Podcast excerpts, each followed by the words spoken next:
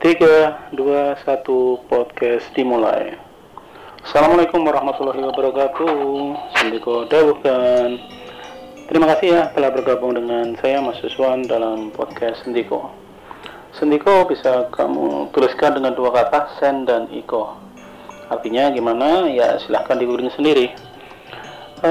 Pada kesempatan kali ini kita akan bahas tentang Solo versus Jogja.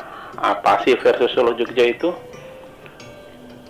Solo dan Jogja adalah dua kota kembar ya. Rekan-rekan tahu semuanya?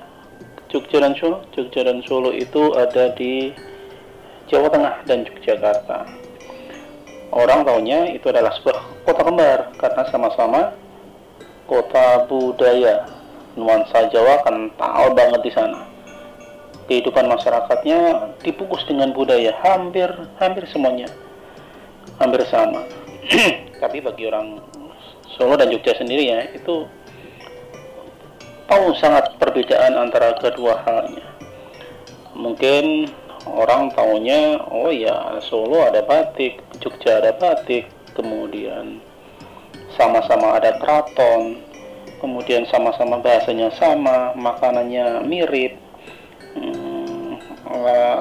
sama-sama ada tarian, gamelan, wayang dan lain sebagainya, keris juga ada dan lain sebagainya. Tapi perdebatan pertama adalah satu, emang Solo sama Jogja itu saudara kembar, tua yang mana coba? Kita lihat dulu yang tua yang mana ya. Orang Solo ngakunya dia lebih tua daripada orang Jogja, sedangkan orang Jogja mengatakan keraton Solo itu asalnya dari Jogja. Nah, bingung kan? Oke, gue ceritain sedikit lah ya. Saya ceritain sedikit nih. Secara historis lah ya, keraton Solo itu dibangun pada tahun 1745. Sedangkan kalau keraton Jogja pada tahun 1755, sekitar beda 10 tahun lah. Karena yang bikin keraton Jogja itu adalah adik dari yang raja di Solo waktu itu. Tapi karena politik Devide et Impera atau kata orang-orang itu Devide et Impera, memecah belah dari Belanda, maka dibentuklah perjanjian Giyanti. Giyanti itulah yang memisahkan antara kerajaan Mataram yang ada di kota Solo menjadi dua, satu lagi dibikin Jogja. Nah, itulah orang Solo bilang Solo lebih tua daripada Jogja. Tapi tunggu dulu dong. Orang Jogja juga katanya kerajaan Solo yang Mataram itu adalah kelanjutan dari kerajaan Mataram yang dibikin oleh Panembahan Senopati di Kota Gede Yogyakarta pada tahun 1587. Makanya dua-duanya sama-sama merasa lebih tua dan sebagainya. Tapi udahlah, kita akhiri diskusi tentang mana yang lebih tua, mana yang lebih muda ya. Mungkin kita lihat persamaannya saja adalah banyak persamaan antara Jogja dan Solo. Pertama, kota itu mempunyai keraton yang mirip, keraton Solo dan keraton Jogja. Orang nyebutnya bukan Solo ya, maaf, bukan Solo tapi Solo. Solo itu bukan Sulu tapi Solo. Keraton Jogja dan Solo itu punya dua alun-alun yang sama, ada alun-alun utara dan alun-alun selatan. Orang nyebutnya alun-alun lor dan alun-alun kidul. Dua-duanya juga sama, lengkap ada beringinnya, kiri kanannya beringin kembar, dan rekan-rekan bisa lewat di tengahnya dan sebagainya, agak seru gitulah pokoknya.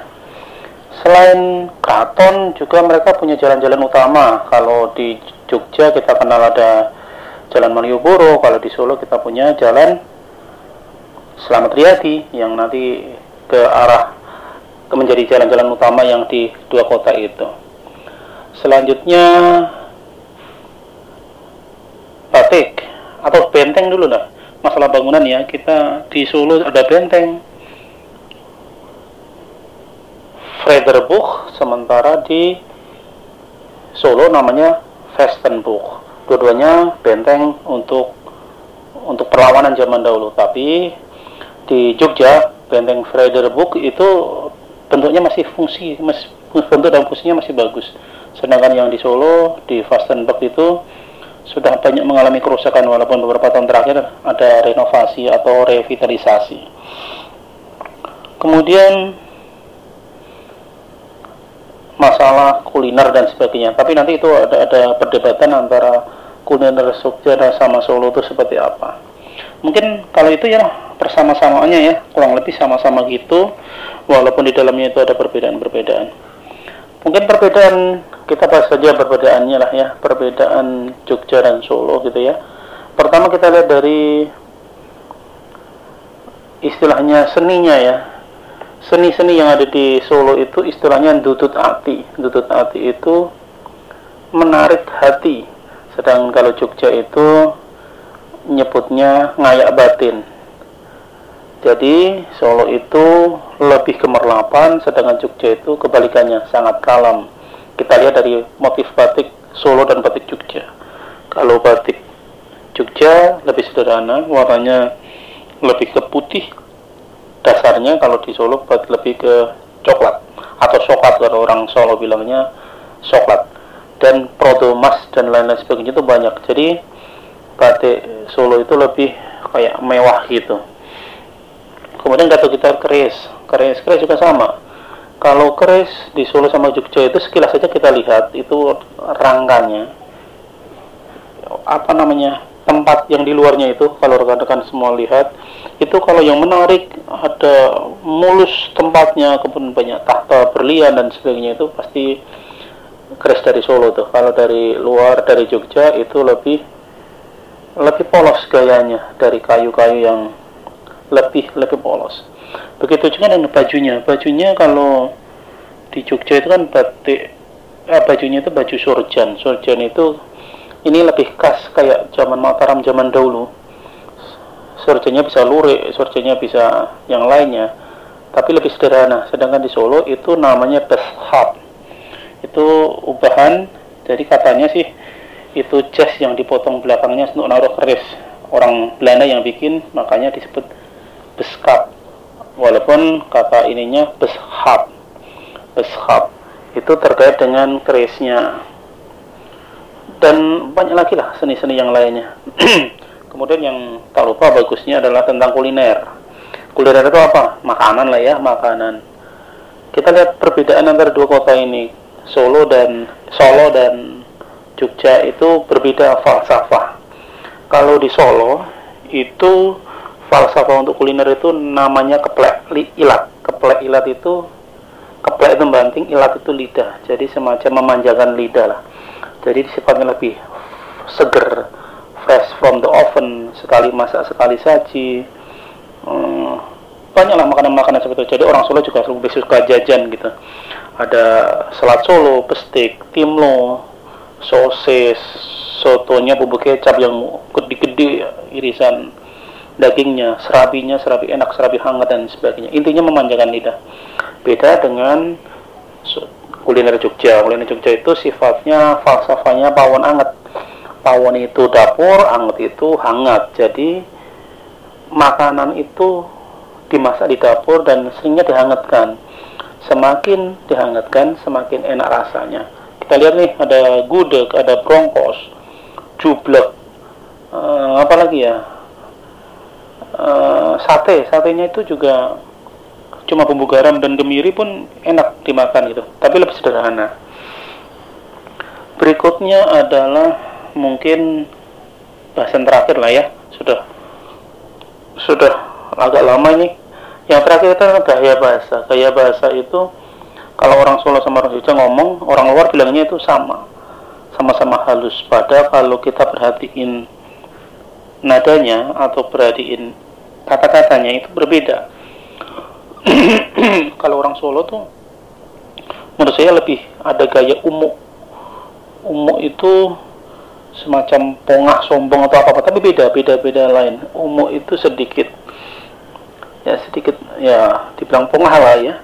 Contohnya kalau kita bilang, ini mobil saya lagi dicuci gitu, dia bilangnya Mercy saya dicuci tadi ya, atau tadi Ferrari saya dicuci ya, dan sebagainya.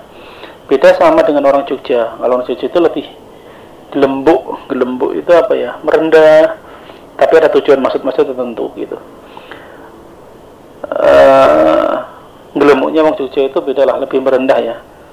Tujuannya seperti apa? Kayak contohnya dia bilang gini, mobil saya. Kalau orang Solo tadi bilangnya, oh Mercy saya, Lamborghini saya. Kalau orang Jogja bilangnya, gerobak saya tadi saya taruh di situ dan lain sebagainya. Oke lah ya teman-teman semua, cukup sudah nih, sudah agak lama.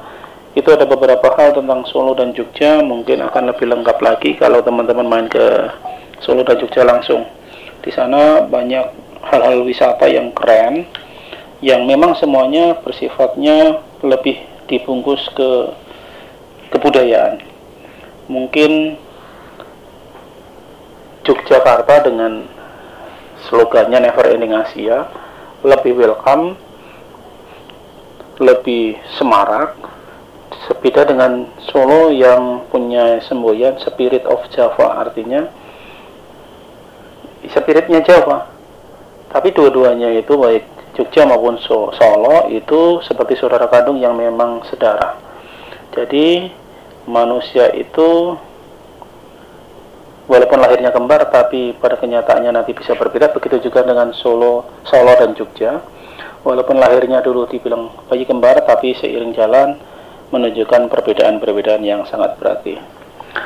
Oke, kesimpulannya, walaupun kata orang luar Jogja dan Solo itu sama, tapi kenyataannya memang ada hal-hal yang berbeda yang menurut kita seru. Oke, terima kasih sudah menyisihkan waktunya bersama saya, Mas Yuswan, dalam podcast Sendiko. Ingat tulisannya ya, Sendiko itu tulisannya Sen dan Iko. Buat kalian semua, ada salam dari saya. Boten parung umuk ye. Waalaikumsalam warahmatullahi wabarakatuh. 3, 2, 1 podcast ditutup.